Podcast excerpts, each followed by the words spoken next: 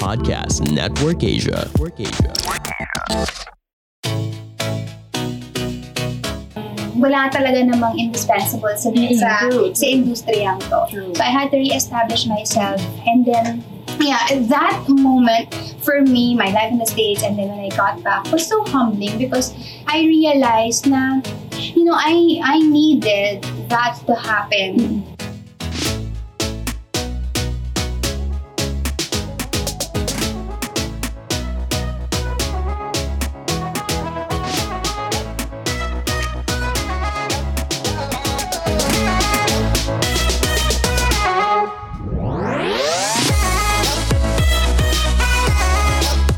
What's up, Pushmates? Welcome back to another fun and exciting episode of Push Bets Live. My name is Gary.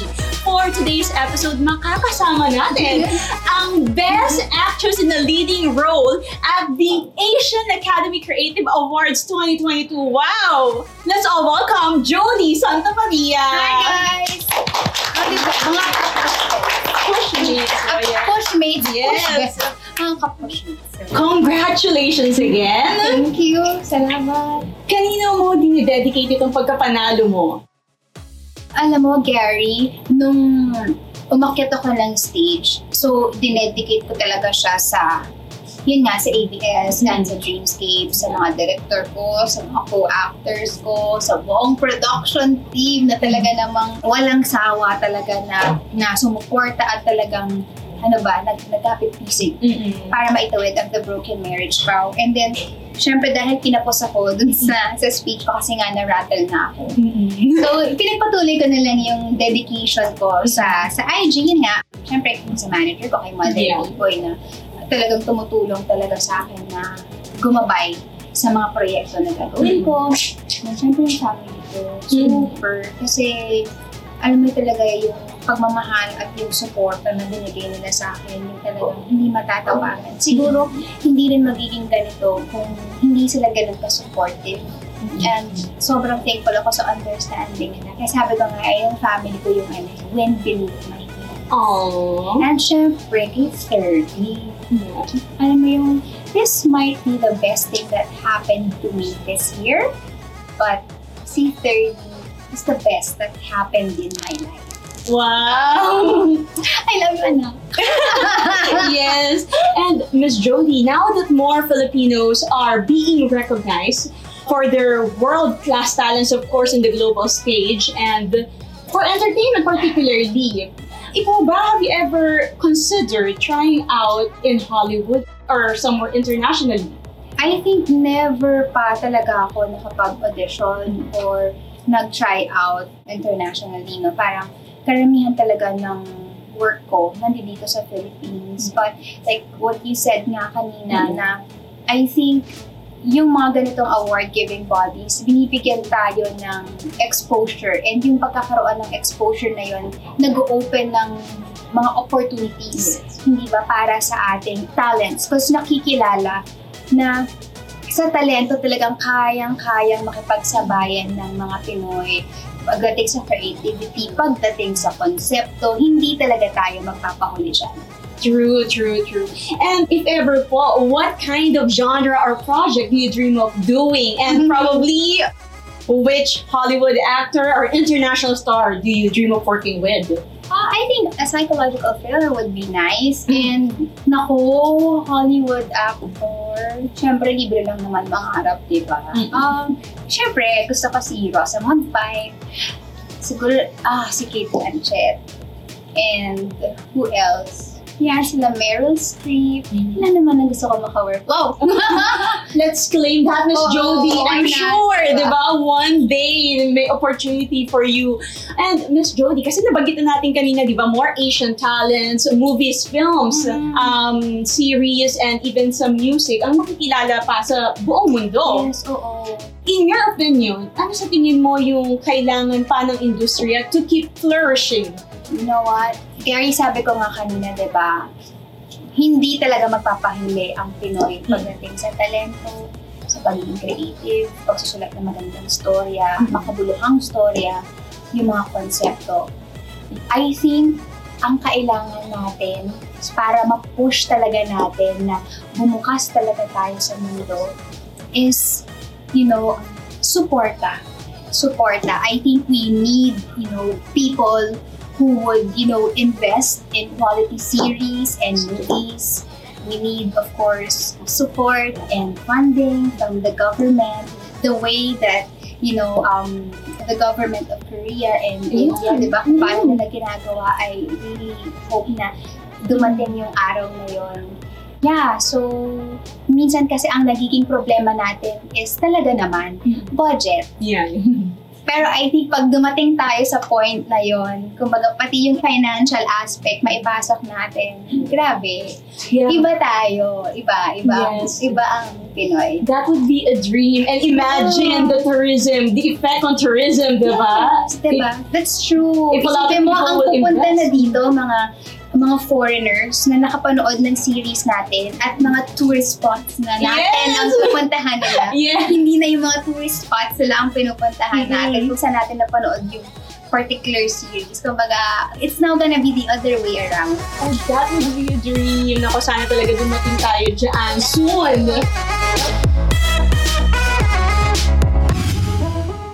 Ha? May bagong nagtitrending ulit?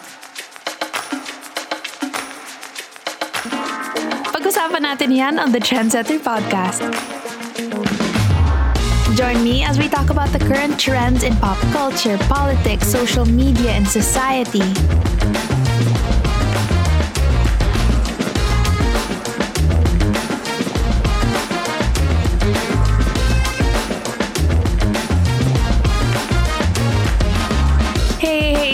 Vela here. Let's get educated and empowered together every Tuesday and Friday only here on Spotify.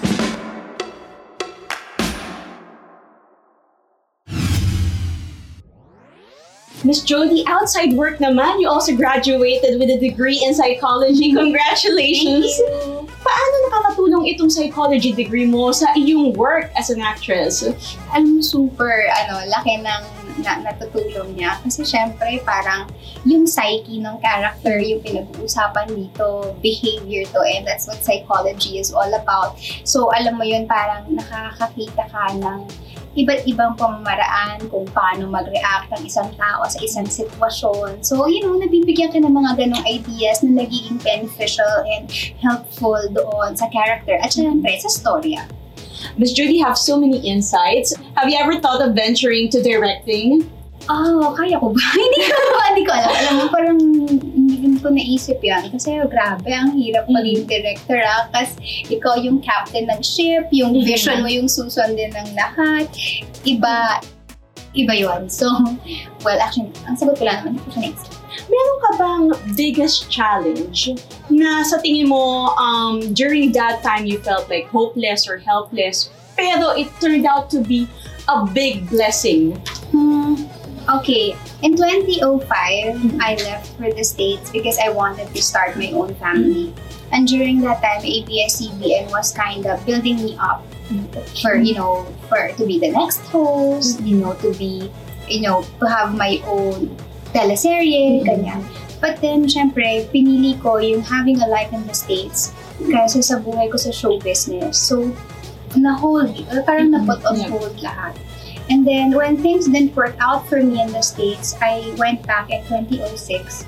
And then I told ABS-CBN na parang I'm back, yung mga projects and yung mga offers before, baka pwedeng gawin ko na. And then they told me na parang, does it work that way na you have to re-establish yourself. So parang it's like you're starting from scratch Yes. yung kumbaga, yung spot na iniwanan mo, alam mo yun, someone will always be Yeah. willing to Yeah. replace you. Yeah. Diba? And wala talaga namang indispensable sa, Mm, sa, true, sa industriyang to. True. So I had to re-establish myself. And then, yeah, that moment for me, my life in the States, and then when I got back, was so humbling because I realized na, you know, I, I needed that to happen. Because parang, I think na-prepare na sobra yung heart ko for what was to come. I didn't know that Be Careful with My Heart was Yeah. coming. And during that time of waiting was so crucial. It was a crucial period So, na-realize ko na parang, ah, I know, kaya pala nangyari yun. God was like really just building my character and preparing my heart because He has to ready me for the blessing that was about to come. Ang ganda. Perfect timing lahat. Diba? Yes, ang timing naman niya perfect lagi eh. Yes, talagang ano, nakaka-surprise si God yung mga plans niya para sa life Mm. natin, di ba? Can I just say also na I love how honest you are, Miss Jody. Talagang when I asked for that, meron talaga siyang sagot na like the biggest challenge. Talagang I see that you're speaking from, you know, a successful point of view. Di ba? Ganun naman yun. You're very open now that, now that you've reached, you've earned your stripes. Finally, Miss Jody, any words of advice, words of wisdom for those na, for especially for the artists na who look up to you? I guess, um, number one, to never stop dreaming. And when you dream, dream big. And when that dream finally happens, wag na wag niyong kakalimutan kung sino yung mga tao na tumulong na maghatid sa inyo kung saan kayo napunta. And I guess also na huwag kakalimutan na magbaon ng maraming pasensya cookies at pakikisama because napaka-importante yan sa industriya na ginagalawan natin. And finally, it's okay, you know what, to let go and let God take the wheel because alam niya yung plans niya para sa buhay mo. Very well said, Miss Jody. Thank you so much. Thank you. Finally, please movie. Yes, iniimbitahan ko po kayong lahat na manood ng Love You with an Accent sa December 25 na po yan sa mga cinemas directed by Coco Martin and Malu Sevi. Thank you! Thank you, Miss Thank Jody. you. That's it, Pushmates! We hope you enjoyed this episode. Stay tuned lang dahil marami pa kaming celebrity ganaps para sa inyo. Don't forget to like, follow, and subscribe to our social media pages for more updates. Once again, this is Gary with Jody Santa Maria, and this is Push Bets Live.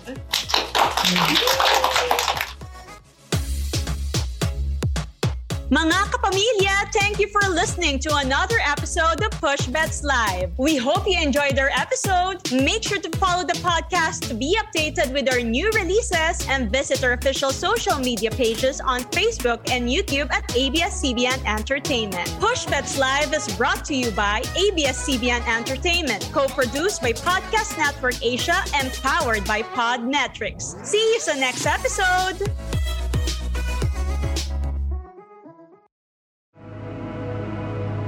The views and opinions expressed by the podcast creators, hosts, and guests do not necessarily reflect the official policy and position of Podcast Network Asia, the hosts of the program, or other programs of the network. Any content provided by the people on the podcast are of their own opinion and are not intended to malign any religion, ethnic group, club, organization, company, individual, or anyone or anything.